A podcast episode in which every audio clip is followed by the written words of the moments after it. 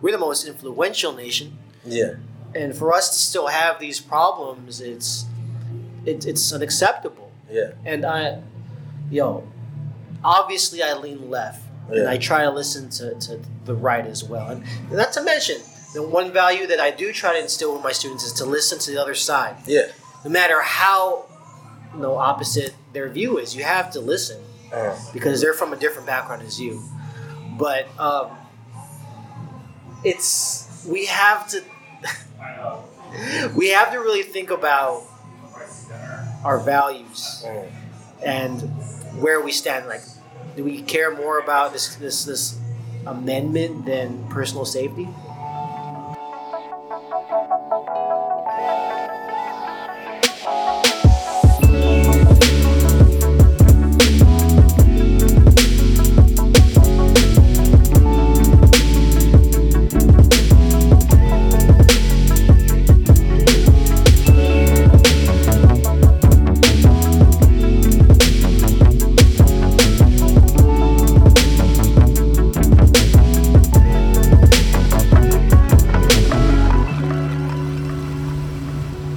Welcome to One Degree of Separation. Thanks for tuning in. This is Vij. Uh, just switching up the structure of the podcast. You know, I just got intro music from my boy Mars, Mars Today. Uh, you can find him on Spotify, Twitter, Instagram. I'm sure that's his handle and everything. Uh, on this episode of One Degree Separation, I have a good friend of mine, Ryan Mega, a teacher here in San Diego. We're going to be speaking on serious issues like the March for Our Lives, uh, gun rights, and how that uh, includes teachers and the education system, as well as our roots in Japan and how we developed our identity from that. So, hopefully, you'll hear his side of the story, him being a teacher directly in the front lines of the education system and the crazy times, the matrix that we live in today. So, again, thanks for tuning in. This is One Degree of Separation. Hope you enjoy.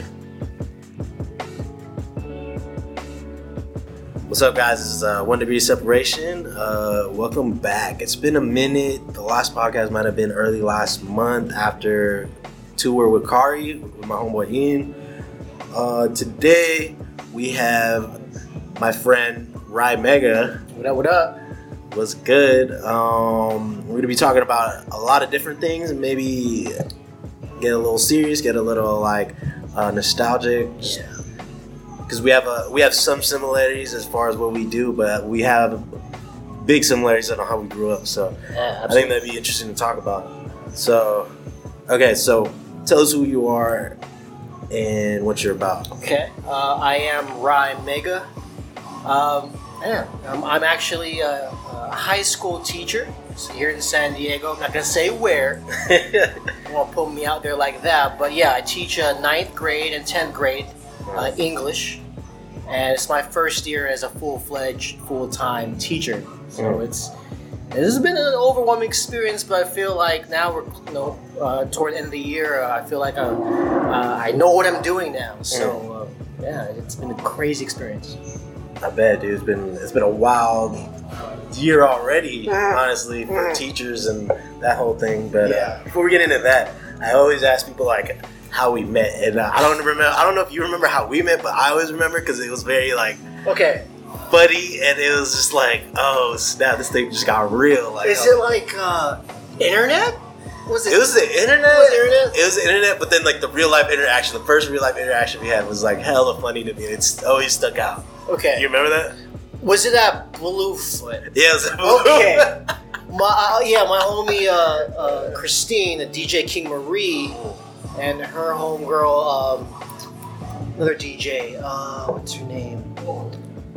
What's her name? I forgot who DJ'd that night, but I remember Wavy King Baby. Oh yeah, yeah, yeah, from the Bay. Yeah. Yeah, yeah. So uh, they stayed at my crib, and then they had a show at Bluefoot, and uh, they told people to come out, and yeah, you're one of you're Wavy Baby's people, Mm. and uh, yeah, I guess we linked up then, Mm. and I a lot of drinks that night, so Oh, maybe I was like, I don't know, belligerent. I'm not sure. I don't know what I said to you, but No, okay, so I'll let you know. I don't know. I don't know if I told you because because it just always stuck out to me. okay, okay. I think I think you had read me say like or heard me talk about it somewhere uh, where I was like, oh, I'm gonna move. Like, Oh, yeah, yeah. Uh, like San Diego's not my pace. I don't know if I need I should, if I should be here or whatever. If wherever I should be at, it should be somewhere else, not. Mm-hmm. But it was funny because you it was like because I've had moments like this happen to me plenty of times where like I'm at the bar, I'm chilling, or I'm at the function, and someone gets in my ear and starts like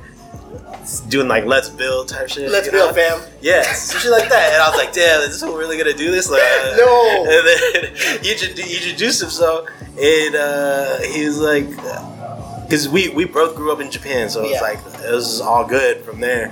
But he was just like, yo, man, like I, I saw what you said, and like.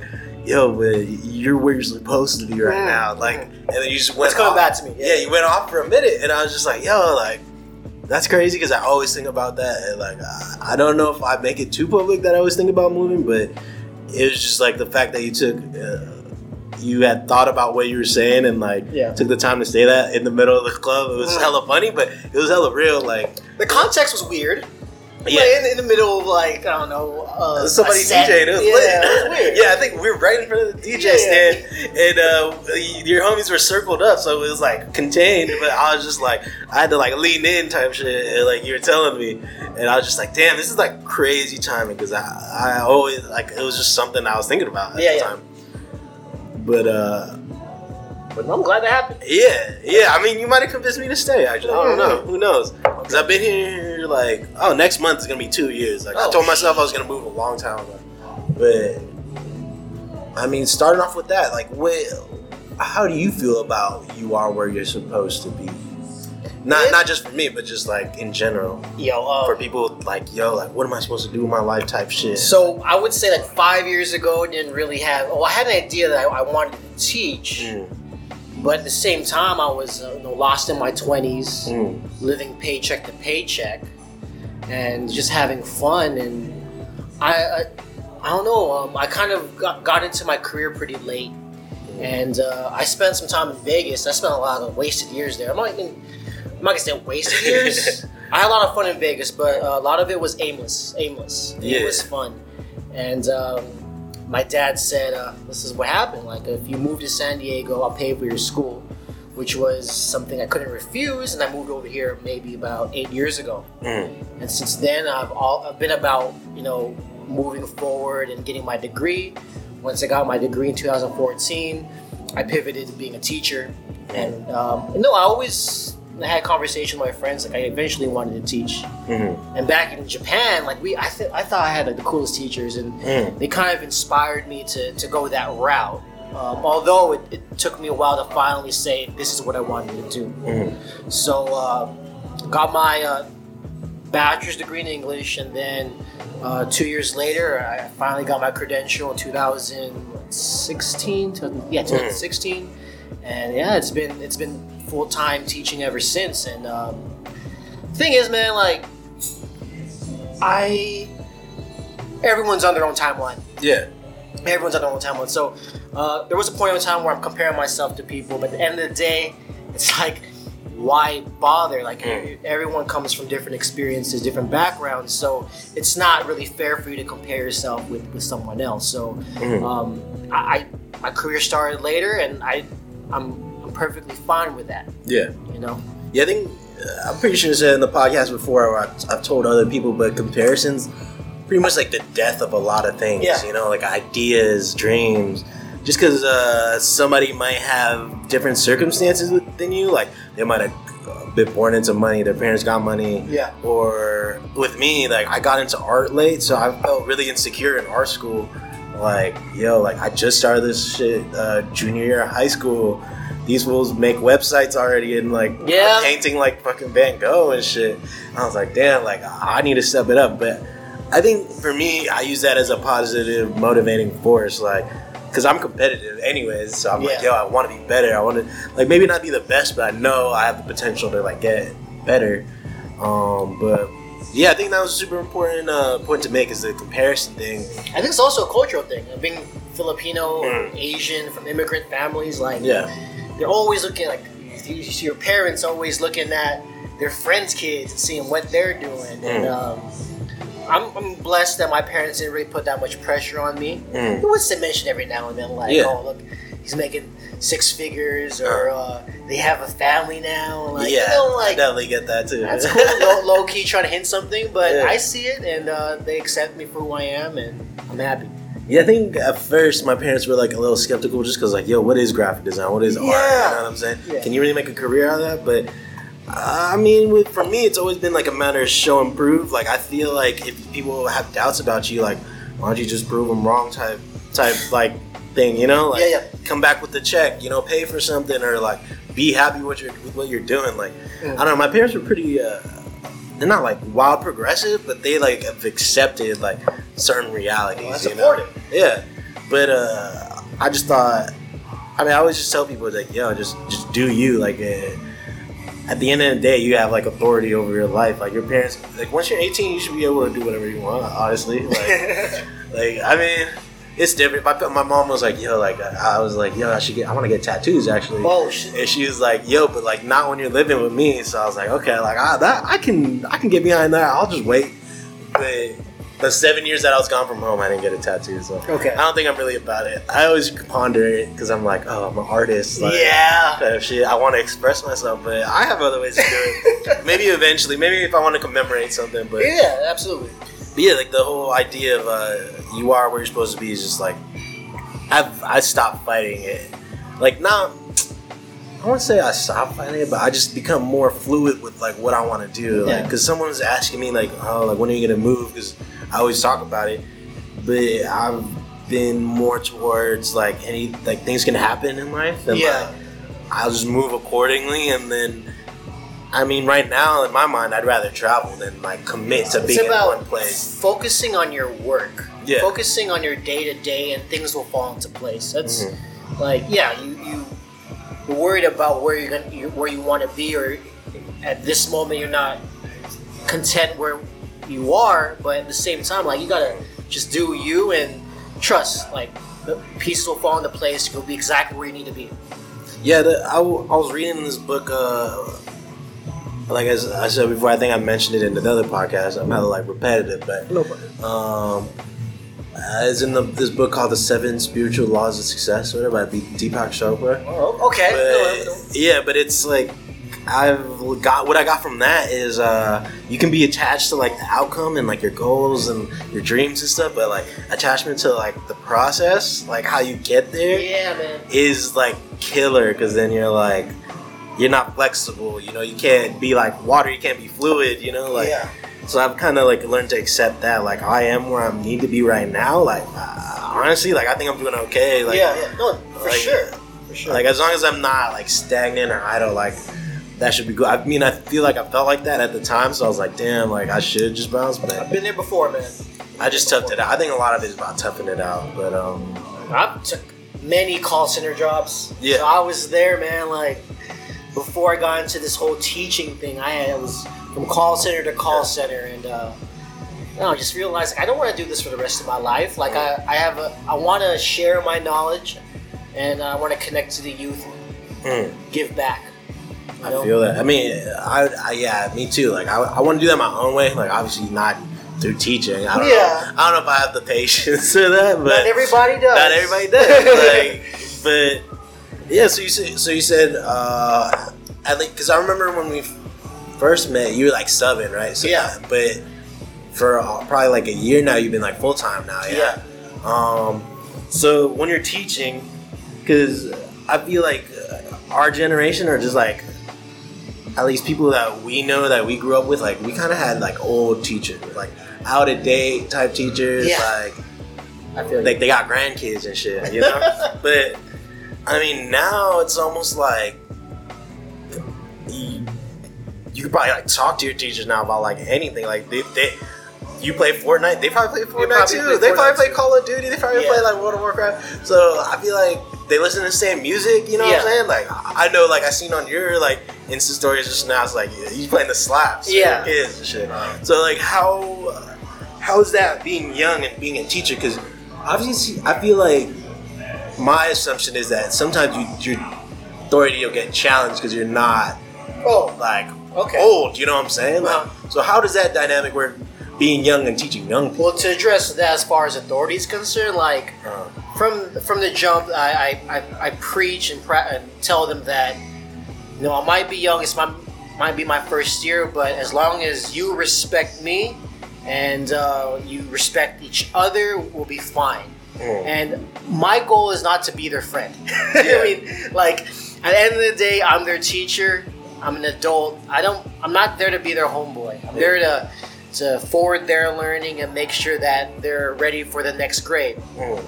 But uh, for me, uh, being a younger teacher, I'm not, I'm not the youngest teacher, but I will say I am the youngest looking teacher.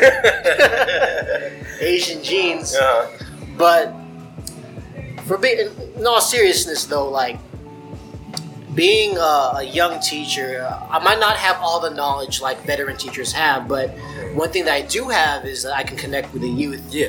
uh, very seamlessly, and it's not like I'm forcing it, you know. Mm. Um, as you said, Like, like, the, like the cool guy teacher. yeah, the cool like- guy teacher, like, yo, you're just trying too hard. And, and for me, it's I'm I'm just doing me. And uh, for being a teacher, the, if you show your personality, show your true colors, um, you know, show who you are, they will they will relate to that. They will gravitate toward that. Mm. If you're if you're not kids, man, they're great at at like sifting or sniffing out like if you're not authentic. Yeah. They, they know if you're a poser or, if you're faking it. Yeah. But if, if they can relate to you, you know, then you know the possibilities are endless. Mm. I teach ninth and tenth grade, Yeah. and uh, man, my ninth graders like drive me nuts. Uh, And I'm not sure if it's just you know parenting or their their, their, their, their backgrounds, but um, I try to relate to them because we had to find common ground, and uh, I think if we find common ground, it, um, that's that's that's the I guess foundation. mm. So um, yeah, I might not, I might not have read all the classics Mm. with like the veteran English teachers, but I can relate to students, and then I think that's my my biggest strength. Yeah, I feel like uh, you wouldn't have to pull references out from like thin air, you know, like I don't have to Google my references. Yeah, you don't have to Google it. You don't have to look up who they're talking about, Yeah, man. and like you know what they're doing on their phones. You know, like it's like if, I feel like if I had that growing up, I'd feel more at home in the classroom. Like I'm, I'm not much of a, I'm not a great student, but Yeah, I feel like I would have had a much better time if I had a younger teacher. yeah, man. I, I'm, I'm on top of things. man. like I see them on their phone. I know what Yeah. they're doing. Like as you mentioned, Fortnite, the, new app just came out. Yeah, so there's like So play and shit. like, yo, there's a time and place for that. Yeah. Like I, yo, Fortnite's dope, but not in my class. Not when I'm talking or um, what else examples I can think of. Um, like what, even just like snapping. Yeah. Like I can see you snapping, yo. Like I know that app. Put it away. and and for me, um, you know, I can clown around and say, hey, like, I see you snap. Put that away, or yeah. like don't snap me Uh-huh. or get, just it's funny like i could i could i'm young enough and, and, and relatable enough where i can just joke around and diffuse any situation Yeah. you know and i got some kids man like who refuse to learn Uh-huh. but like you know what it's sad like they refuse to learn but even just like doing one worksheet Mm. that's an accomplishment you know what i Yeah. mean like these kids barely turn any work in but if i can like if, if i can like convince them that hey like this is important Yeah. just do turn it just turn this in once you know Yeah. and that's that Oh, that's rewarding like i have this one kid in my class man like Mm. He's from a troubled background troubled troubled home. Uh-huh. and uh, throughout the year he hasn't really done anything. Uh-huh. and this actually happened today. Um, we read this short story and we're um, analyzing the, the different stages of plot like exposition climax all that. And this kid like i didn't i never really thought like he was he was paying attention but he was volunteering and raising his hand and i mean they might not have been the right answers but he was given his two cents Yeah. and that takes a lot of courage and that takes uh, you know a lot of i don't know gall but Yeah. you know, I felt, you know, I get get those teacher moments, man, and I hate grading papers. Oh. You know what I'm saying? Like, I hate grading ninth grade essays. This shit is like the worst. But these little moments where they show you exactly that they're learning and Yeah. It's you know, I'm I'm, I'm grateful. I mean, do you think creativity or like okay, I don't know. This might transition on what you just said because it's not like it was like a like a creative story or whatever that you like Ella into or something. Yeah. Um, like what kind of role do you think like art and creativity plays in teaching and, and young kids' minds? Like I feel like that wasn't. I don't know if it's because we grew up in like a military base or whatever, or if that happens in normal schools, but they didn't really like prioritize like us being like expressing ourselves, Yeah. having an opinion, or or just saying what we had on our mind. It was all like, yo, just do your like multiplication tables and uh, read the story, popcorn read, and, and that's it. Like Yeah. it's like in and out, just bounce like right after, you know. They need that outlet, man. Yeah. Like the, the creative outlet, because yeah, I mean, they, they go through their own stuff. They're dealing with regular teenage shit, Mhm. and they need the outlet to express themselves. And I, and also creativity, it stimulates. It makes them wanna to contribute. Makes them wanna, at the end of the day, create. So it's important for me to add that element into my teaching that give them a chance to write. You know, Yeah. like write about a time or reflect on a time that they lost a, a, a valuable thing and make it as creative as possible. So right now I'm in my narrative unit with my ninth graders, and we've been writing little like anecdotes. Yeah. In, into uh, because eventually I want them to write their own stories, but Yeah. we're practicing toward that. And uh, I'm, I'm telling them like, you know, um, think of a time and, and be creative as possible. You know, uh, show your voice Yeah. because you know you can like just give me a summary of things, but where are you in this paper? I want to hear the individual, and the individual matters. Mm. So it makes, for one thing, it make it will make them uh, want to write, and for me, it make me want to read their papers. Mm. So it goes both ways, man. It goes both ways. Like I, I, I really want them to to really use their imagination, and I highly promote that in my teaching Mm. For sure. Cool. Um. So. Let me see. So, what do you think? What kind of values and stuff do they connect with that you that you teach? Like, so you're talking about creativity, and then there's like, because in the beginning when we were talking, like, it sounds like you don't want to. You, you said you're not their you're not their friend, but you Yeah. you also don't want to push like this super dictatorship author- authority onto them because then a lot of people only respond to authority and some people don't respond Yeah. to that you know so like what kind of connection are you trying to have with them or what kind of like uh, values are you trying to like put out there like as far as like Yeah. how you communicate with them or like how what you teach them in your syllabus or curriculum Yeah, yeah, you know? yeah. I think I'm at an advantage uh, because a lot of the teachers and a lot of my colleagues Mm. they're from a, a much older generation, and yeah our generation is probably the last generation where we went outside and did yeah we're like part analog and yeah, part analog and digital. part digital. So early 2000s, we made that transition where, you know, the internet was the best place to be, but at the same time, we actually grew up going outside, being active. So we have that perspective. So I can relate. You know, a lot of them are they're, they're really wrapped up in social media, memes, so on and so forth. But the values I instill is respect. Like, you don't have to like, because I want them to collaborate. yeah Learn a, a big, uh, the best part about learning is collaboration. And I feel that the only way you can actually learn is if you collaborate with people. And not to mention, when you get older, you're gonna work with people. yeah You're gonna work with people you don't like. Mm. That's like nine times out of ten. yeah So I instill that value that yeah, you're gonna have to collaborate. You're gonna have to respect that person, Mm. even though you might not like them, even though they you know piss you off. You have to respect them and empathize. Like I feel in this day and age, especially with what's going on in our administration and shit, that we lack empathy, yeah and we have to listen to the other side.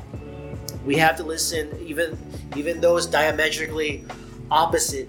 You know, than what we believe, we have to listen to the other side and understand where they come from. So the understanding, that empathy. I, I try to instill that and try to instill respect. Because once you have those you know, elements or whatever, anything's possible. I feel you can go a long way. Yeah. You know. Yeah, I mean, I think empathy is super important. Like, just uh, taking the effort to like understand where somebody else is coming from. Yeah. Like, like we were talking about before, how people compare one another. Like, you need to understand where you're coming from, where they're coming from, and you also need to like know that the, this other person you compare yourself to probably has gone through their own type Yeah, of shit. You yeah. know what I mean? So, I mean, I guess I guess that was a good transition into current events, man. Like, Oh shit. fuck, it was fucking wild. Like, I, I, I feel like it is just America too. Like, honestly, like, It might be. it's Um, so strange to me. I actually just got email from my principal today that there was some kind of uh, issue Yeah, that they had to like email the parents about, and they had to like investigate. And to, even right now, I don't know exactly what happened, but that's just the nature of schools now. Um, just the other week, we had a lockdown drill. And basically, drill. yeah. That's wild. So basically, we had to we had to dedicate a whole class period to like turning off the lights, locking the door, closing the blinds, getting under our desk until we got the okay sign. Well, actually, the okay sign was after. Uh, so our school they pretty much um, have this drill where we do all that, Yeah, and while we wait, we have random people run all over campus, opening, trying to open doors. yeah. So if you if they can open your door, you didn't do your job. Yeah, you failed already. So, yeah. So make sure it was locked. We were waiting for that person to try to open our door, and uh, you know, of course we passed. But that's just it's the nature of education in 2018. Like we had earthquake drills, fire drills. Now we have Yeah. lockdown drills. Yeah, it's wild. Like growing up, like I can imagine we might have done that in Japan because it's a military base, right? Yeah, yeah.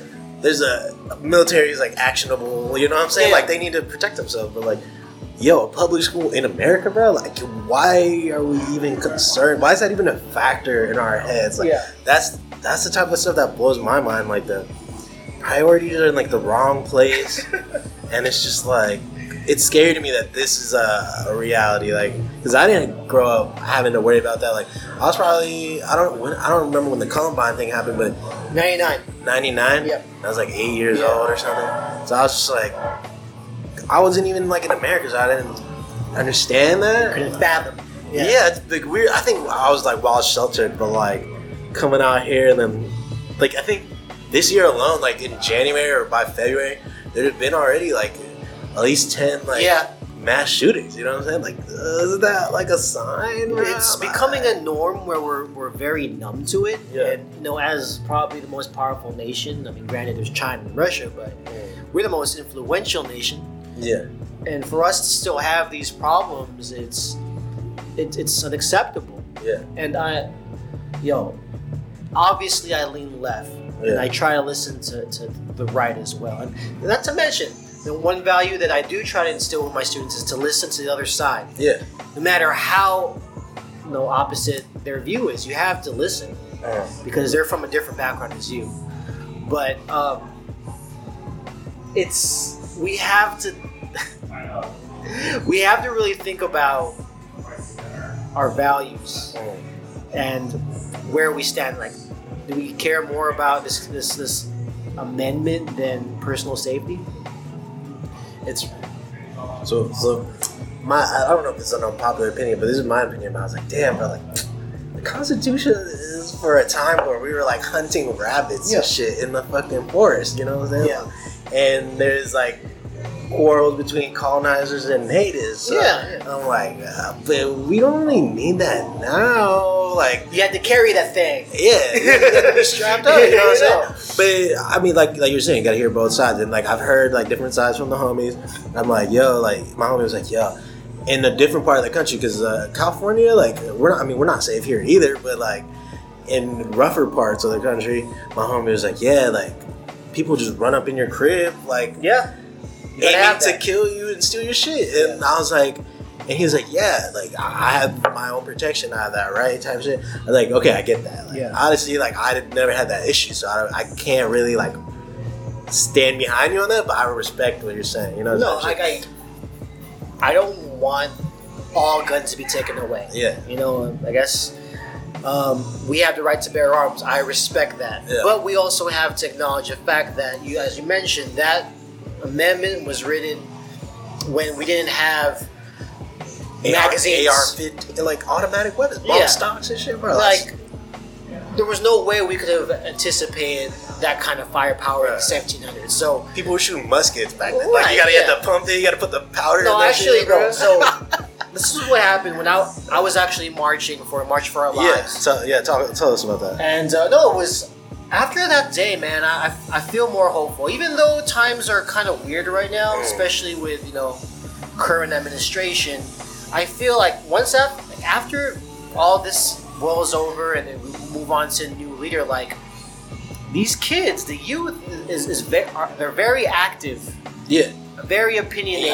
and those kids are like high school kids. Yeah. you know what I'm saying? Like the shit that happened with uh, Laura Ingraham from Fox News, like. Huh. She went ahead and, and made some some comments that Was she the one that like said something about that kid Yeah. about college or something? Yeah, Oh, and okay. the kid could have simply went on Twitter, went on a tirade. Yeah. But he went for her money, went for her advertisers. Like that was smart. for a high schooler, like for for him to to, to, to think that way and, and, and do that, I mean, I, I can only applaud him. Mm. So just the fact that they're very mindful and they know what's going on, I'm, I'm very hopeful for the future. Mm. And even though th- things are weird right now, um, you know, we're gonna it's, it's gonna be better. I, I, I I'm- I'm very confident, very confident. But uh, during that time, like during that march, uh, I got into it with uh, one of my best friends, Uh, and he's pro guns, is he the was he in the military? military, Yeah.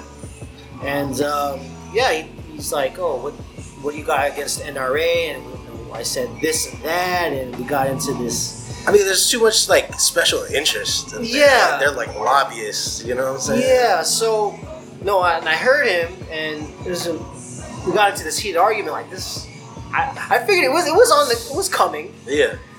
but I feel like with anybody we grew up with in the Yeah, military, bro, like yeah, Facebook fair is like It- uh, it was it was coming, Yeah. but I- I understand, you know, um, I understand like America's fascination with guns, but at the end of the day, like we also have to think that people are dying all the time, and there's no reason for that in a first world country. Yeah. And uh, we can talk about Japan and how there's no gun deaths, or Australia.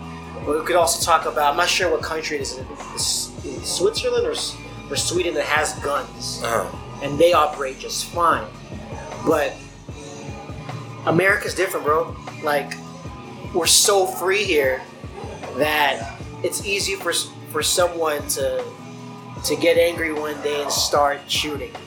Yeah. So, it's I- context. I also, I guess, I guess like uh, what I what I see it coming from is like the accessibility to it. Like, Absolutely. Why is it so easy? So easy. Like I don't see. Okay, this is like uh, I didn't fact check fact check this, but I saw it on Facebook. You got you know, here. that uh, got that, here. that Japan video about like the.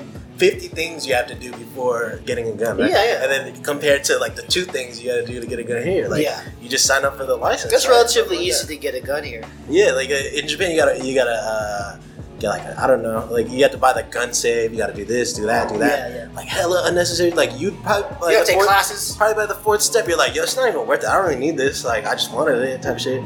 But yeah, like the accessibility and like the the fascination about the automatic weapons. Like uh, you don't need that to hunt. You know what I'm No. saying? And um. Yeah, and like uh, Australia, like again, not fact checked, but this is the story that circulates is that happened once, and then they got they did legislation. It was Pretty over, much. right, and it hasn't happened since, or Pretty whatever. much, I don't yeah. know, but it's just crazy. Like, uh, yeah, like you're saying, first world country. Why do we have to worry about this? It's like the most influential, powerful country. Yeah. You know, like Well, why yeah. We have these crazy worries in our own. And backyard. yeah, what makes me mad is like the, the conversation now is to arm teachers. Oh yeah, okay. So, What are your thoughts on that? so I wrote like a like a Twitter, saw like, a, a Facebook post. I don't do Facebook posts, man. Like that's so like baby boomer shit. Yeah. My parents write Facebook posts, but I know I felt compelled to to write about it Uh-huh. and they're proposing that I'm sure everyone heard now that we should arm teachers Mm. as a way to deter school shootings and Yeah. No, we have been demanding more resources. You guys wanted different things. Yeah. You know? because if we get those things, we have a better way to reach our kids. Mm. And you know, maybe it's parenting, and maybe that, that that's the cause. And I don't have control over that. Teachers don't have control in how kids are at home. Yeah. So we also have to investigate that part of it, the parenting. But Mm. I'm only responsible what I can do as a teacher, and I feel that if we if we had more resources, uh, we have more counselors, Yeah. uh, we have we have more uh, materials that we be able to effectively craft lessons and craft our curriculum where we can, I guess, influence or inspire our kids Yeah. and not have them go waste Not on the, be- at the be wayside, angry be angry. that. Like, man, there, there are better ways to do things. Not to mention, if you're gonna give me a gun, if you're gonna give a teacher a gun, think about the many hats that teachers wear. Yeah. So you have to be obviously first educator, second a babysitter, third a counselor, fourth. I mean, it goes on and on. And so you're gonna add security guard on top. you're gonna add security guard to it. Not to mention you're gonna add what training to it. Uh, Yo, I have to grade papers. I have to plan a curriculum. So, and not to mention, this is not even about. We're not getting paid enough yeah. to do yeah, all so that all those already. resources should just go towards the actual uh, institution of the school. Yo, you're gonna expect me to be like fuck- fucking John Wick with a, with a gun when when, when Yeah. a, a so-called shooter comes around? You expect me to immediately know what to do? That's a lot to ask. yeah. I mean, didn't didn't they say at that that shooting that uh there's security guards there, but they didn't even like run in to like do anything, right? Exactly. I don't know. think yeah, I don't know. When, when shit hits the fan, it's different. Like you can say you can train the person you want, but you don't know unless that happens. And God forbid it ever happens in my school. Well, funny story is though. Yeah. So uh, you mentioned that I was subbing for a while. No. And uh, I actually, before I got my full time gig, I subbed at about over 20 schools. Uh, And I actually subbed at the school that I'm teaching at right now. Yeah. And it's funny. So I came in and uh, I noticed that there were a lot of teachers that called out that day. A lot of subs coming in the office that day. mm. And there were a lot of kids in my classes, the classes I was subbing, a lot of kids absent. So I'm like, this is this is strange. So I asked one of the kids, like, what's what's going on? Why is everyone gone? Is it a field trip? Mm. You know what he said? Kid said, "Oh, someone uh, threatened to shoot the school today." They didn't bother to tell anybody. No, they didn't tell me that. I'm like, if I knew that, I'll, hell, I'm take, not taking this job. But, and he said it to me like it, it's it's been happening. Yeah. You know, it's he's not scared, but it's it's it's it's been so you're so numb. You know, Yeah. Like, like we're surrounded by that shit every day. But like, okay, so you're talking about resources and stuff. You're saying like teachers how to be counselors, and then okay, I, I just I just thought of this right now. Like in all your experiences and different, working at different schools, what's the ratio to from student to counselors at school? Like, is it one per grade or something? Like, I feel like there's so, there's hundreds of kids at a school, that's a good question. right? That's like, what's your experience with that? What what's the ratio like? You think? Uh, currently at my school, I think we have about five or six counselors. And how many kids are? That's a good question. I think we have over two thousand kids. Wow. Yeah. I'm. I doubt they have time for all that. Yeah. Like, so they already have enough uh, on their on their workload or caseload. We also have uh, these uh, IEPs, um, and these teachers, these specialized teachers, also have to deal with, with kids that have like either um, learning disabilities or um, you know the special needs. special needs kids. So you think I have it bad as a teacher? Think about the counselors. Mm. You know, like some of them might not even know their name, the kids' names, Yeah. and they're responsible for their well-being. So um, it's tough, man. Um, um, yeah, I mean, I guess I guess that, that leads to like because one of the points in this whole issue is that uh, the thing this thing about like mental health and stuff like where where do you stand on that because I, I think I think it is important to address, but I don't think that's like the that might not be the heart of the issue. You know, Okay. some people think it's the heart of the issue. They want to make it about that. So, what do you think about that? Um, no, mental health is real. yeah. I mean, uh, for example, I had uh, one kid uh, right before winter break. He- He's a new kid in my class, mm, a little off. yeah. And I read his uh, uh, read his uh, file, and he, you know, he uh, tried to kill himself a few times and had issues at home and Oh. had some learning disabilities. It was all over the place. Yeah.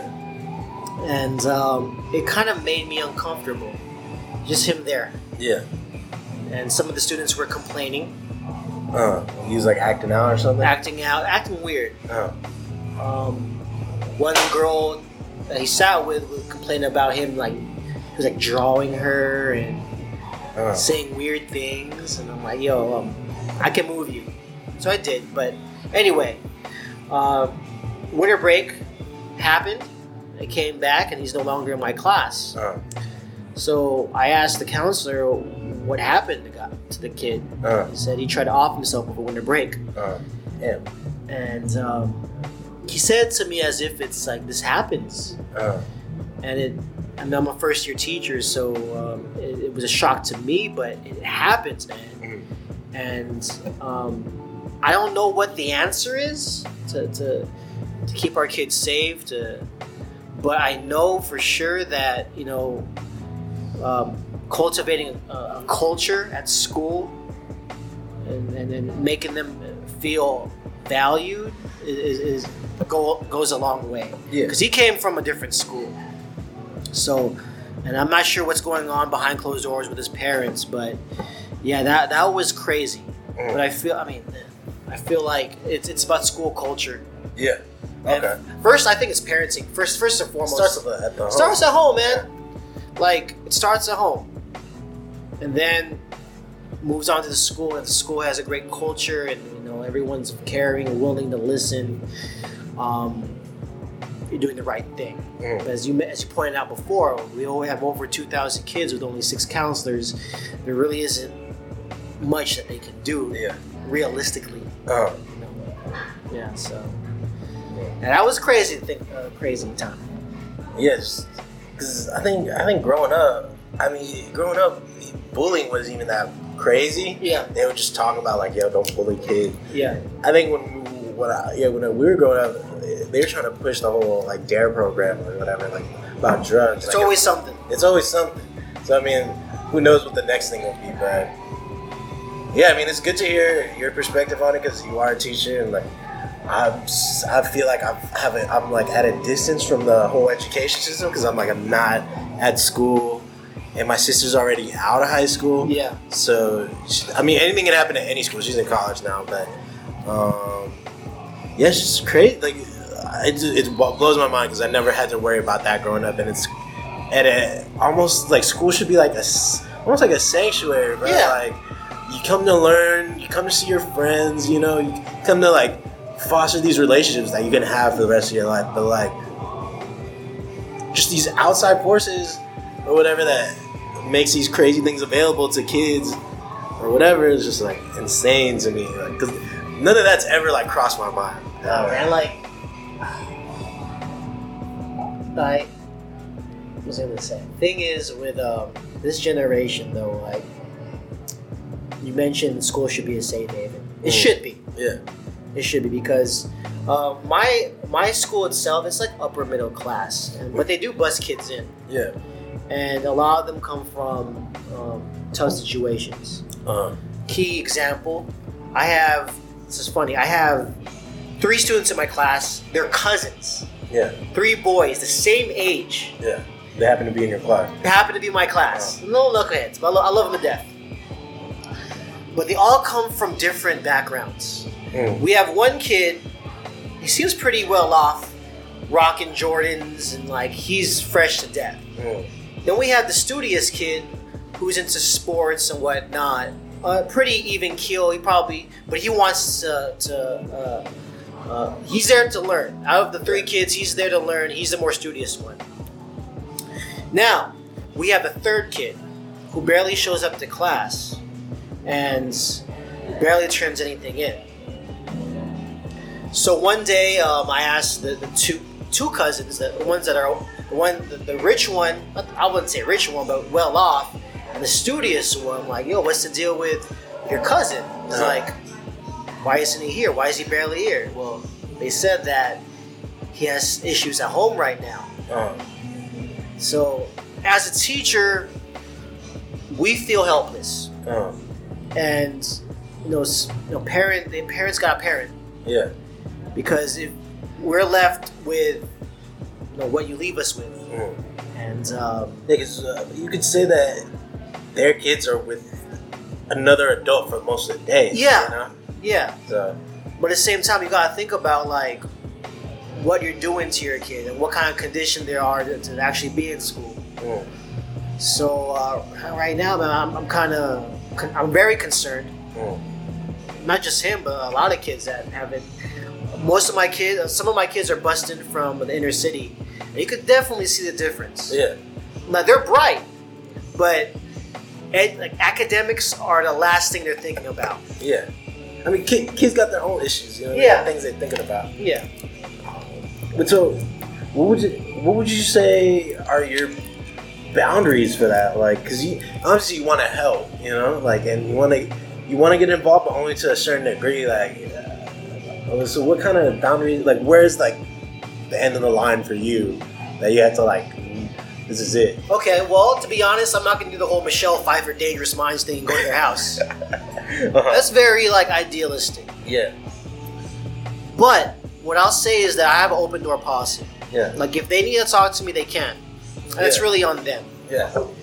I have to deal with about I have 36 kids in each class, got five classes. We're dealing with about 180 kids. Yeah.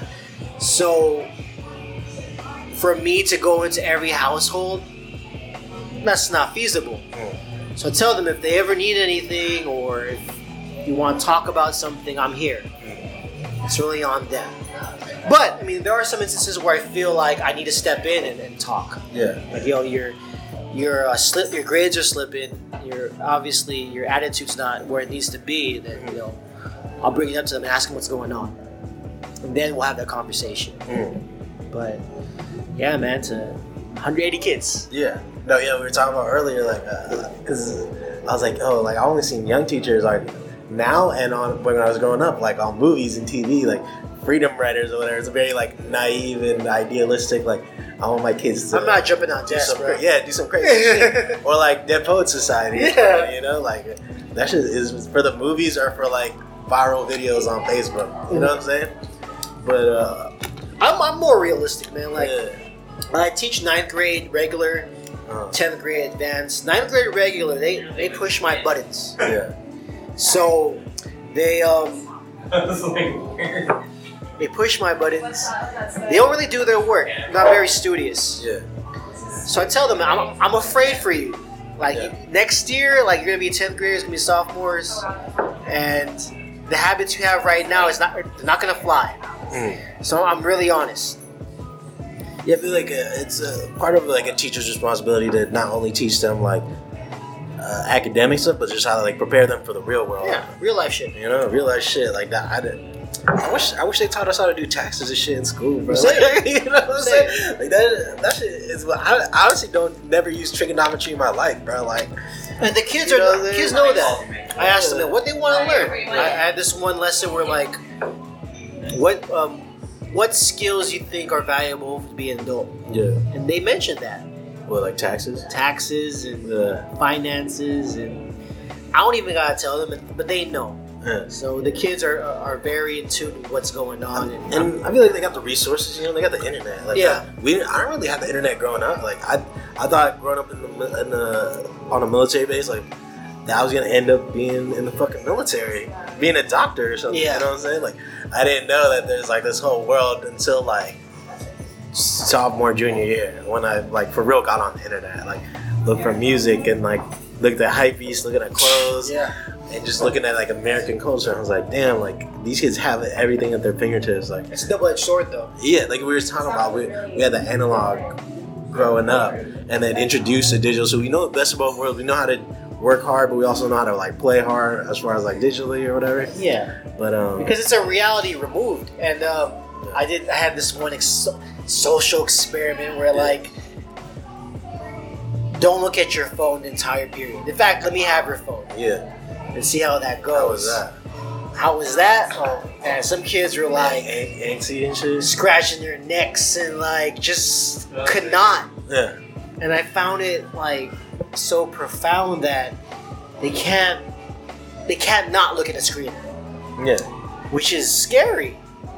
And I don't know, maybe it's parenting, maybe that's just how the culture is, how generation is now, but you have to be grounded in reality. You gotta have some time to just not look at a screen. You know, think about how, how much time in a day you look at a screen. me especially. Yeah. lot, bro. The- the- I I think a lot of it.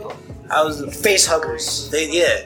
Nah, in the previous podcast, I mentioned this one video, it was like with Mike Posner or whatever on Facebook. He's talking about like uh, stillness and like being in the moment. But he's like, he, he realized while he was up in the mountains, like where there's nothing going on, Yeah. that a lot of people just can't sit in silence or not have things to do. Like, like, bro, I wake up and I have a to do list. Like, I know what I need Yeah. to do, I need what I need to accomplish. But like, what if you're just in the mountains and you just have your necessities? Like, you're not gonna be responding to emails. You're not gonna be like, oh, like let me play my PS4. You just could, you could just sit there and like have your coffee and just like be to yourself. I think that that might be the issues that uh, people can't be alone. They can't be quiet and they can't have they can't be taskless. Yeah. You know what had to be doing something Yeah, when it, I think it, it's it's I don't know. It's valuable to just sit in peace mm. in your thoughts Yeah. and reflect. yeah, And I think it's that's underrated. It's underrated now. I mean, before like, oh god, I mean even now like, to just have peace and quiet. By lunchtime, it's like. My lunch breaks, I don't in- interact with anybody. yeah, I'm just there eating, yeah. and that's the best part of my day. yeah, like uh, mine. Mine is like when I'm out and then I finally come home. I just like sit in the driveway for a second. Yeah, it's like man. mad quiet. The, the music's off, the car's off, and it's just like in, even in my room, like I hear with the fan. There's like uh, my PS4 is playing or something, or my parents or something, or my grandparents. But in the car, it's just like We're just over overstimulated. yeah. Over- And we take so much information. I feel like we always have to take in information. Yeah. Like I always notice like when I go to Dirty Birds in uh, Paloma or whatever, there's like 20 TVs, and it's mainly playing the chive or whatever. Yeah. But uh, there's a bunch of sports stuff, and it's just like placed properly where I'm just like stuck there, like because if there's a screen for me, like I need to look at it, and I feel like I've just been accustomed to that, just being like a designer, being on my computer, and then being someone that takes in information like that. But Yeah. yeah, just uh, shit. Anyways, anyways.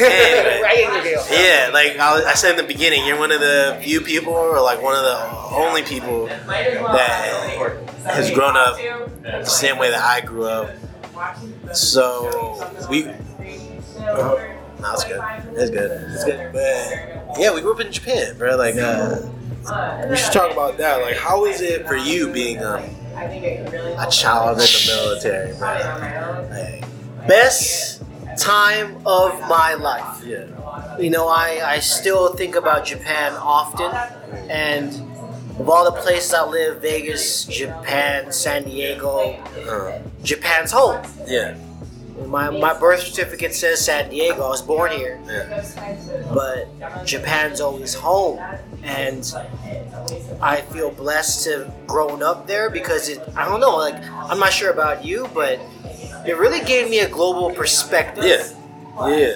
You know, like Because I, I feel like we were the foreigners there. Yeah. Like, so I like kind of had to understand where they were coming from, and then everybody from these different ships from these different states, these different places, having different perspectives. Like even when it was all like Filipinos at first. Oh like, yeah. I still felt like it was very diverse because everybody was just like When'd you get? When'd you move to Japan? it was like 2000 to 2003. Then then it was like eighth grade to graduation. Oh, so you had a gap. Yeah, so I went. I actually I lived in Vegas for two years. Oh shit. That was like school. almost almost the shittiest, almost the shittiest time. What, what school? I went to Pulaski Middle School. Fucking Lasky? Where's that? Yeah. I mean, it's like in North Las Vegas. North, North Vegas? Yeah. Okay. Um, but it was just like strange because uh, people in Vegas have nothing to do, and like at, at middle school especially, like kids trying to gangbang, kids trying to bully, bro. Yeah. Like y'all come from some money, bro. Like Yeah. I know y'all are chilling. Like it's not that serious, but yeah, it was just a weird time. But yeah, like uh, we had a. I feel very blessed to have had a global experience Yeah. in the beginning, just because.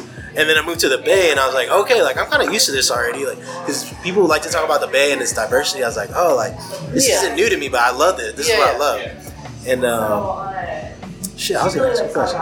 So, fuck, No, blanked out. It's something about Japan. Oh, okay. I'll just cut that out. Cut that out. Not pause. But uh, I mean, yeah, growing up in different places, because I feel like I almost have had one, but not a severe one. But have you ever had like an identity crisis about like, oh, where am I from? What is home? Like, what do I identify myself as? Like growing up here, there, because you know when someone asks you like where you're from, you always gotta explain like eight different things. Like, No, for sure. like what is your experiences with like your identity? Yeah, that was a weird one. I mean, when I was in high school, I actually bounced back and forth from Vegas, Japan, middle school and high school. So whenever, like eighth grade, I spent in Vegas, and eleventh grade I spent in Vegas, but everything else was in Japan. So whenever I came back to Vegas, eighth grade, eleventh grade, they're asking me, "Oh, you a new kid? What's going on with you?" I'm from, I'm from Japan. Oh, you speak Japanese? No. Yeah. And that's the first thing like I regret that I don't like as long as I lived there, I didn't really pick up the language. Yeah, I only took Host Nation, man. know what I'm saying? And then I took Spanish class. I was saying like I feel very shameful about that, oh. but that's how it is. We were like a small American town. It was a bubble, and the fact that we didn't have to speak our language, that we were just fine. I guess we were too comfortable. But um, explaining that, like you're Filipino, but you grew up in Japan and you don't speak Japanese. What's going on? You live in a military base, American military base. Yeah, did you go to a military school? Yeah. No, it's technically a private Yo, school. was it like Fast base. and the Furious Tokyo Drift? Yeah. No. Like, no. First off, tell me why Fast and Furious Tokyo Drift. Like, this dude never been in Japan before. Yeah. Went to the train station, knew exactly where do. to fucking go. That's fucking impossible. And tell me why Lil Bow had this nice ass car though. Like, What kind of international I don't know. school is that? and he had like import miles for classmates. But that's besides the point. Anyway, um, that bothered me. Um, no, um, yeah. I'm, I'm glad you asked if I have an identity crisis. Not, not really, because I was very comfortable. I, I, I loved where I, where I came from. I never forgot, and I felt like instead of being confused about my background, I was more proud about my background. Mm. You know, I I gained perspective on the world, and not to mention, man, like like the military schools, I was top notch education. Yeah, like they were saying, like technically it's a private school. Technically, it's a private school. Yeah. I remember I ditched one time, and like they had like helicopters looking for me. Not really. I never, I never did school. but like I'm saying, like they were calling my parents, like in in, in Vegas, if you ditch, like whatever, like write a letter, and you could even like doctor that letter. You could like have your your, your girlfriend write the letter, your sister Yeah. write the letter. Like they don't really care. Uh, and I I saw the difference. And uh, I never really had an identity crisis. I was comfortable with where I'm from, and uh, I thought it made me a more rounded, you know, a, you know, person. mm, I feel that. I th- for me, I think it because yeah, I was gonna ask you how that informs who you are today. That you said you became a rounded person.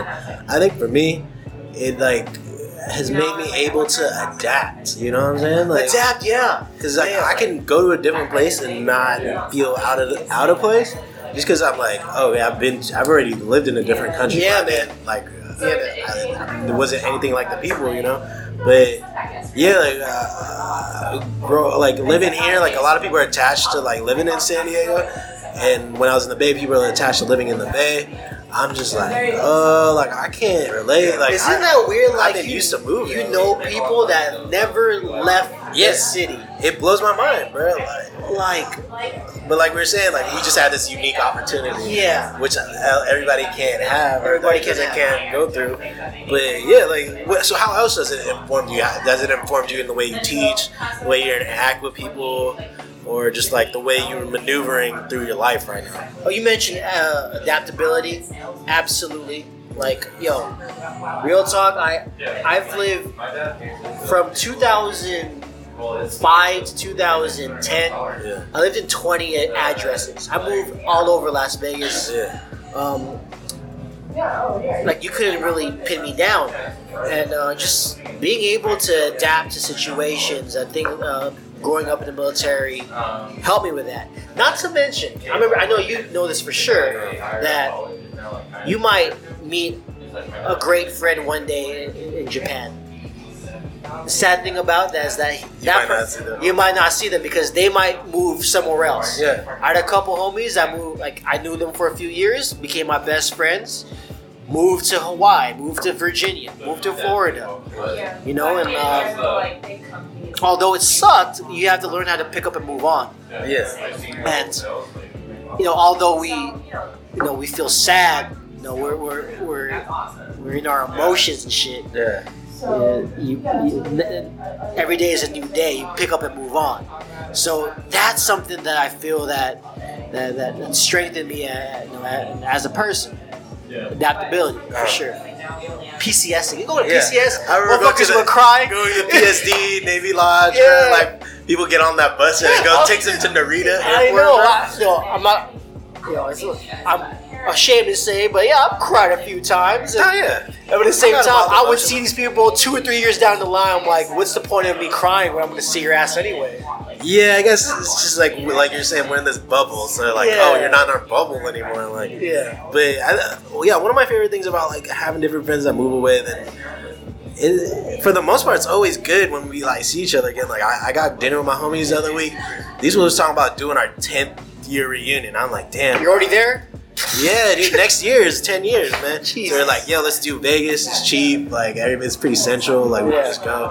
I'm like, damn, bro. Like that's crazy to me. Like time really flew by, and then I just can't wait to see all these people like again. Just just because I do have like good memories. Like I didn't. I wasn't one of those people that hated high school. Like I was. I had a good time. Like I was friends with everybody. I didn't try to like choose sides too much. You know what I Yeah. mean? Like. But I was also like involved and like uh, like trying to be everybody everybody's friend, you know. But it was cool. Like I think that that's definitely important who I am today. Like just growing up in such a small bubble, like I got, I just wanted to be close to people, Yeah.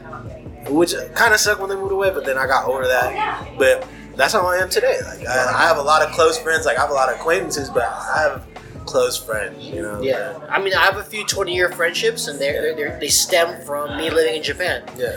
I've noticed, though, like, the kids here in America, like, some of them really hate going to high school.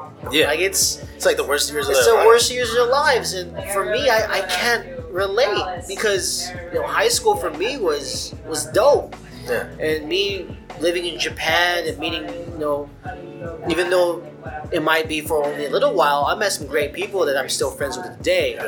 So I mean, I I just really can't relate to, to hating you know high school. It's it just it's it's foreign to me. Mm. So if I don't know how to structure this question. If it wasn't, what what would have been a different alternative path we would have had for teaching? Because for me, it would have been I would have ended up at San Diego State, and then quite yeah, quite possibly would have knocked somebody up that I knew from Japan. Oh my god. Because that, no disrespect, but that's what happened to a lot of friends that I knew, or would join the military, or I'd still be studying to be like an RN right now, something like that. Or, oh yeah, you you started as a, on that path, right? No, I never. I was. Never? I just went straight to art school. Oh, right after. shit. Yeah. Okay. Shout out Hernandez, man. Oh, Mr. Hernandez? Shane? Yeah, Shane put me onto his alma mater. Yo, actually, Shane, he, I, I went to Japan, uh, the most recent trip to Japan, and uh, I stopped by his classroom. I asked him, what do I gotta do to become a dance teacher? And he gave me the play by play what I need to do. So, shouts out to him. In fact, I eventually want to be a dance teacher. Yo, so I'd gone out drinking one time with uh, Hernandez in San Francisco. Oh Like, shit! and there's a couple Japan people there, so we went out drinking, and we was all like lit and all that. I was like, "Yo, Hernandez, I'm taking your job, bro. Like, Yeah, I'm gonna become a dance teacher, get all Go those for it, benefits, teach Fuck. art." Because honestly, that fool just gave us a syllabus of like things to do and create, and I was like, he never taught us anything, but he gave us the freedom to like learn shit, which was cool. Yeah. But he was just like, "Nah, like, I'm riding this thing out as, long as I can." Because he just had a, he had a kid recently. but uh. He, he owed him like five minutes. Yeah, yeah, okay, we we can sum it out. We can sum it out. But uh, okay, yeah, real quick, what would have been your different life path? 2008, Yeah. I actually did the ASVAB. I was this close to joining military. Yeah, Well, I would say Vegas, although it was fun, it was my lost years. yeah. you, you uh, think you would have been lost in the sauce or something? Might have been. I don't know. I mean, I'll tell you this though. Yeah. If I stay in Vegas, I'd probably make more money. Money over there, it's different money over there, man. Uh-huh. Like, um, you, you get in the industry and money comes fast. Yeah. And uh, I mean, if money was what I valued the most, maybe I'd be a more happy person over there. My mom's over there, so I have homeboys over there. So I, mean, I would have been fine. At the end of the day, I would have been fine. Uh, But in order for me to branch out and, and I don't know, just be comfortable with who I am, I had, I had to leave. Um, but I was this close and joined the military. I did my ASVAB and I got my results, and I, looks like I had pick the litter. I, I could pick any job I wanted. I did that well. uh, And then I, I mentioned earlier that my dad said, you know, we're moving to California. If you move with it, if you move to California, I'll pay for your school, and then the rest is history. uh, So if he didn't come in with with the save, I, I probably would either be in the military or if I maybe had a change of heart, still be in Vegas doing something. hey man, that's the universe at work, bro. Like that. Yeah. I almost couldn't have it. You know what I'm saying? Yeah, yeah. I, um, no, my girlfriend's in Vegas now. Yeah. Is, it's, it's ironic, man. It's ironic. it's ironic. Yeah, I mean, any any last thoughts you want to put out there? Any shout outs or something? Any shout- unpopular opinions? Unpopular opinions. Yeah, I man? usually ask you well, unpopular opinion. Unpopular opinions. I feel like we always J. talk about- Cole's cool. Oh god. Someone was talking to me the other day. Like they're like, "Yo, why does everybody like hate on J. Cole?" I'm like, "Damn, like he's just not for me. He's not personally. He's not for me." You know the I warm up, bro? The warm up was dope. The warm up was dope, but he, then like, he admits to that. yeah, he, like, he's cool. Like he's a rapper. He got bars and shit. But for one, he's kind of boring to me. Okay, And there's not a lot of growth. Bars. It's not because he raps about the same shit, bro. Like okay, like okay, like still broke, bro. Like still, and he always has a weird song on his album. Yeah, he does. Well, I, I, yeah. yeah. He always has one weird song. I made that concession. He always does, has some weird shit, like him getting caught jacking off in class, and he's like Yeah. damn near thirty. He's my age. Yeah. No, then there's that one song where he's talking about the girl and he hopes that it's like her boyfriend like Dies. dies or something, so he could like be there to console her. I was like, bro, that's kind of strange. It's like your storytelling, but My question is, why do you hate Russ so much? I don't know. I, I'm, I'm oh, impartial. because he's a, he's a douche online on Twitter, bro. He's the worst, bro. Like, Word? I don't follow worst. him like that. He he can't big up himself without putting another person down, and he's wild corny. Like Wild he did corny. that Xans thing, that whole tea about Xans or whatever, Right. like anti Zanty. But this fool used to tweet about doing lean and Xans and shit. Like call it growth, but like I, I just feel like he should he should have been chilling. Like he should have chilled on Okay. that. Okay. Because you know what? No, real talk. I was like, I was enjoying his music, yeah. and then I see your tweets about. him, I'm like, am I missing something? But like, did he like burn a school? I don't know. Like, did they? Why? There's so much like hatred behind your tweets. I would, I would say I would say I would say it's like a cause and effect or like a, a wildfire effect. Like when I see people tweet about it and I look into it, I'm like, damn, he is kind of a dick. Like, like yo, like, Oh, and I don't know. I have opinions on music, so I'm like, okay, I don't like Russ, I don't like Wale, I don't like J Cole. Wale, interesting. I think I just don't think he has a lot of artistic integrity, bro. Like He does have some weird like like punchlines. he Like, went he went from talking about Nike SB sneaker boots, all that shit to Lotus flower bombs. Cause he signed with Rick Ross. yeah, Yeah, then he changed him. Yeah, and then he just like left his whole like shit behind. So I was like, damn, bro, you really left for the check, man. Like, Wale. Who are rappers I don't like? Well, my kids, they, they, they love that Lil Pump shit. Yeah. Yachty. See, I think for that, I mean, I, I, know a lot of people hate on like SoundCloud generation, but I'm like, I think there's a time and place for everything. So there's a time and place for it. Lil Pump in the club, like getting lit. J. Cole, like introspective at home type shit. I, I was watching The Rapture on Netflix. About, is that shit? It's good. Like, uh, it's it, it started off interesting with like Logic, like, Yeah.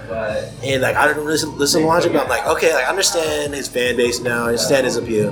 But I think it was Nas that was saying. Um, there's a time and place for like Best rapper ever. yeah, time and place for the, the turn up shit, time and place for like the woke shit, and uh, some only a few people can do the do both at the same time. Yeah. So yeah, like the gener- younger generation likes all these SoundCloud rappers. And, No, I mean like uh, it's it's crazy to see their eyes light up when if I, if I mention a SoundCloud rapper. Knows. Like he knows. he knows young bands. Yeah, Lil, Lil Xans and shit. Who's that new kid that Travis Scott signed? Uh, Sheck Wes. I don't even know who that is, man. Oh, you gotta get on, man. Sheck Wes is dope. I'm, I'm like, dude, I'm one of those people that listen to the same 20 songs for like a month, man. I don't listen to anything new, bro. Like my kid, like I'm serious as fuck in, in class, and then I mention like a rapper or a song, and then they just go crazy. Yeah. Like you know, I'm not too far removed from your generation, so I know. You know what I'm saying? same shit. We still try to go to the same concert. Yo, uh, yo, Cuco. Yeah, I yo, I played some Cuco uh, in class today. This girl like bugged out. Like, you know Cuco? Like, Yeah. yeah. I do. I think I, feel like with Cuco though, he's such a like he's still like not out there yet. Yeah. So if you know about him, you're like, oh, like you can have something to talk about. Just like him, King Krule, Yellow Days, like Yeah. that whole sound is sick to me right now. That's the of slacker shit- rock, Mac DeMarco. Yeah, I don't even know what to call it. Like slacker rock, like some wavy rock shit. She was so dope to me. But like to see that my kids are into that, you know, gives me hope. And although you know, some of them are into, I have this one kid who's into like um, YBN Nahmir. You know, I mean, the mirror is crazy. No, I, lo- I love Yeah. it. But he, actually, I, I tell my kids, put me on. Yeah. Put me on. They, they, they- I give them a little note card. They write something down, but I'll check it out. But this one kid, he, he put YBN Nahmir and some other like SoundCloud stuff. And he put like some indie rock on the side. I'm like, yo, what you know about that? It's like, Which one? Who do you put? put like Vulfpeck. You ever heard of Vulfpeck? Oh, some indie rock. I'm like, yo, you just put me on YBN Nahmir. Now you put me on some indie rocks. Like, yeah, Mr. Hernandez. I listen to both. I'm like, yo, like, kids hearing that. I know it could be a da- like a, a net like a like a downfall, but like it gives them options. Yeah. You know, like they can listen to everything. So Yeah, I was talking to Jay the other day from Five Nine. He was talking about like the evolution of like streetwear and all that. It's just like, or the clothing. oh, we can talk about that right now. Yeah, just because now, because it used to be like, what was streetwear? It's like anti high fashion or like affordable fashion, you know? And it was about like skate kids, surf kids, but now it's just like anybody. You can be like hip hop kids. You can you can like hip hop and skateboard and listen to King Krule. Yeah. And listen to grime and wear your side bag. You know what I mean? Yeah, yeah, yeah. But it's not so like clicky as far as your interests go now. Yeah, yeah. So Um, I think that's what's cool right the now. boundaries have been blurred for sure. But for every kid that's very authentic, I think that's authentic. Uh, But I think social media it, it makes it about the clout, about the flex. uh, So know, streetwear is gone you know mainstream. Like nowadays, like Thursday mornings, I see my kids on the phone at 8 a.m. oh yeah, trying, to cop the Supreme or something. Like I know what you're doing. It's like, oh, and you got your shit loaded up too. yeah, man. Like I got my shit too. Like it's so much. And uh, they would come to me like, Mr. Hernandez, you, you cop anything? I'm like, no, I'm teaching you. But it kind of did. You know what I'm saying? Like. It, it's it's funny to see that, and uh, it's cool that I can relate to them that way. Yeah. I think with a t- if I were to give advice to like younger teachers, like be comfortable because they gravitate to authenticity. Yeah. They gravitate that if you're being yourself, that if you come in, you know, you wear your your, your shirt, tie, your, your your slacks, but you have a pair of fresh sneakers, that's a conversation starter. Yeah. You know what I mean? Like have, don't be afraid to show your personality. And uh, I, I figured that out this year, and uh, I think it helped me leaps and bounds. Yeah, it just makes you a little more personable. Yeah. Yeah, because I mean, I'm not sure about you, but growing up, um, the teachers that left Im- like an impact on me is like we had sim- like similar interests, Yeah. or not even not just similar interests, but they took the time to ask me about something. So uh, that goes a long way. Sure, I feel that. Okay. Yeah. Any last things to say? Um, the sports anime wave is popping right now. so, uh, you know, I don't watch anything besides sports anime. I'm, I'm on uh, this wa- Yowamushi Pedal. It's a cycling, It's a cycling one? That shit's lit. And wa- watch the volleyball joint. I, I don't know. I'm, am I the o- I'm not the only person to talk about anime in, on, on your podcast, but Nah, bring it up. Grant once in a did. Yeah. Shouts Grant- out to Town Dust. Yeah, Grant, Grant knows his shit. He put me. He he always tries to you know watch the one about the time travel. Yo, I heard, I heard about that. I've yeah. never seen that one. Right now, I'm watching just whatever anime they got on Netflix. But it's a lot of them are really confusing. So Yeah, Tokyo Ghoul just came out, I think, or some shit. is that on Hulu? Because I have Hulu. I think it's on. I think it's on Netflix. Okay. Yeah, I'm, I- I'm watching anime too. Yeah, bro, you sport. know? The sports one is popping.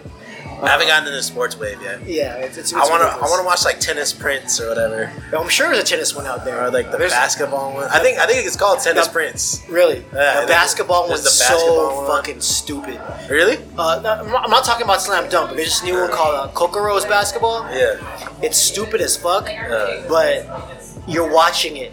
Yeah. You want to see what happens next. So I, I'm guilty for falling for that trap. I don't know. I'm always into like the fantasy type anime, just like because I feel like if you have animation, you should fuck shit You know, up. from Food? Wars. Uh, Vanessa always tells me to watch Food Wars. Never watched it. I'm always into like yeah, just like the knights and Okay, fucking okay. I- I alchemy see. magic shit. Alchemy magic I love shit. that shit. Or just like superhero type shit. Like Okay, wait yo. for Hero Academia to come. That's out. coming out soon. Yeah, I'm waiting for the It's coming out second soon. season. It's Yeah. coming out soon. Um, besides that, um, shit at Rye Mega, Uh, true. at Rye Mega IG, Twitter, so on and so forth. Shouts out to uh, my girl. Um, shouts out to the homies, Gucci League. I, I'm playing in my Filipino uh, basketball league. We made a championship, played a championship game this weekend. So Uh. shouts out to them. Hopefully, I get some playing time. Shouts out to my people in Vegas. Uh, Um, my former students from Mira Mesa. Um, thinking about y'all. Um, shit, yeah, my family. I don't know. Okay, what? Okay, gi- give me two things that an everyday person can- can do to help with these issues that we were talking about today. Everyday person, uh, maybe something people don't have to do crazy amounts of investments of, you know, like some people get turned away very easily. So One thing, yeah, or two things. Can't do that. Yeah, um, if you're on Twitter, yeah. follow people that you would not normally follow. Uh, So say that you're if you if you lean liberal, you lean left. yeah, Follow some conservative voices. Follow some people on the right. yeah. Hear their point of view. Have a more of a well-rounded perspective on the world. Uh-huh. Uh, I tell that to my kids, and um, yo, I got some kids who believe that building a wall would help. Yeah, got some kids who believe that lessening gun controls would help. yeah. And although uh, I oppose it, I mean, like um, my I mean- values oppose it. Yeah. I listen to them, and if they bring a good argument, then you know um, I'm proud. Um, second thing, I don't know. We just gotta have more empathy. You know, we That's have, a good note for we sure. just have to have. We're too stuck in our ways, yeah. and um, we should understand people's experiences. And um, don't be too selfish. Listen to other people's experiences. That's that's all I gotta. That, that's my my my jewel my, my jewels I've been dropping. You know what I'm saying? Yeah. No, super important. Empathy, understand where other people are coming from, put yourself in other people's shoes. Yeah. The world is much bigger than your own personal Yeah, world. yeah. Uh, You know? We call these. Uh, I, I, I taught this lesson. Uh, they're called. Uh, uh, fucking what they call? They're uh, echo chambers. Mm, Digital echo chambers. mm. And we know with the, the al- algorithms nowadays, they cater to, to your liking and to, to your habits. But it's important that we try to disrupt these algorithms and, and, and listen to outside perspectives. Uh-huh. And I feel that that can only, you know, uh, make us, I don't know, forward the culture and make us more well-rounded. Yeah, it's funny. Like uh, Facebook, I was looking at the ads thing. Like my friend posted about it. It says that I can be described as a far left liberal Yo.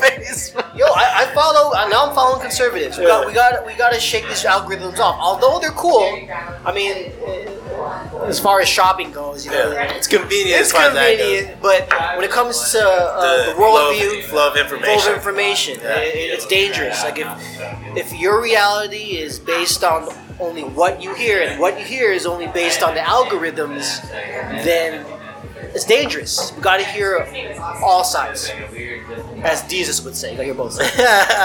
Shout out Jesus. Shout out Diesel, shout out Miro, you know. Yeah. But um, yeah, man. Thanks for coming on the podcast today, having man. Super important topics, you know, very relevant, very current events. Um, yeah, just to hear it from a practicing teacher and a young one at Yeah. So, um, yeah, one degree separation. Uh, it's me, Vij. Nothing new. Uh, but the last clean slate was good. The next clean slate's 429 come through. The last one for the season. And but me and I probably find it down. We'll probably have some more events Type. between now and then. Some different type shit. You know, I'm always about that different shit. But uh, yeah, then classes, workshops coming up with Travelers Club, and any other announcements will be made later. Pending. Pending, yeah. Follow the social medias. I'm on Twitch now. You know, I be gaming now. But uh, I'm trying to finesse it to like some other uses. So follow that twitch.tv slash vzilla. Uh, yeah, man. Wait till the next one. Got a couple other ones lined up. Uh, yeah. All right. Have a good one. Yo, peace. Peace. I gotta go.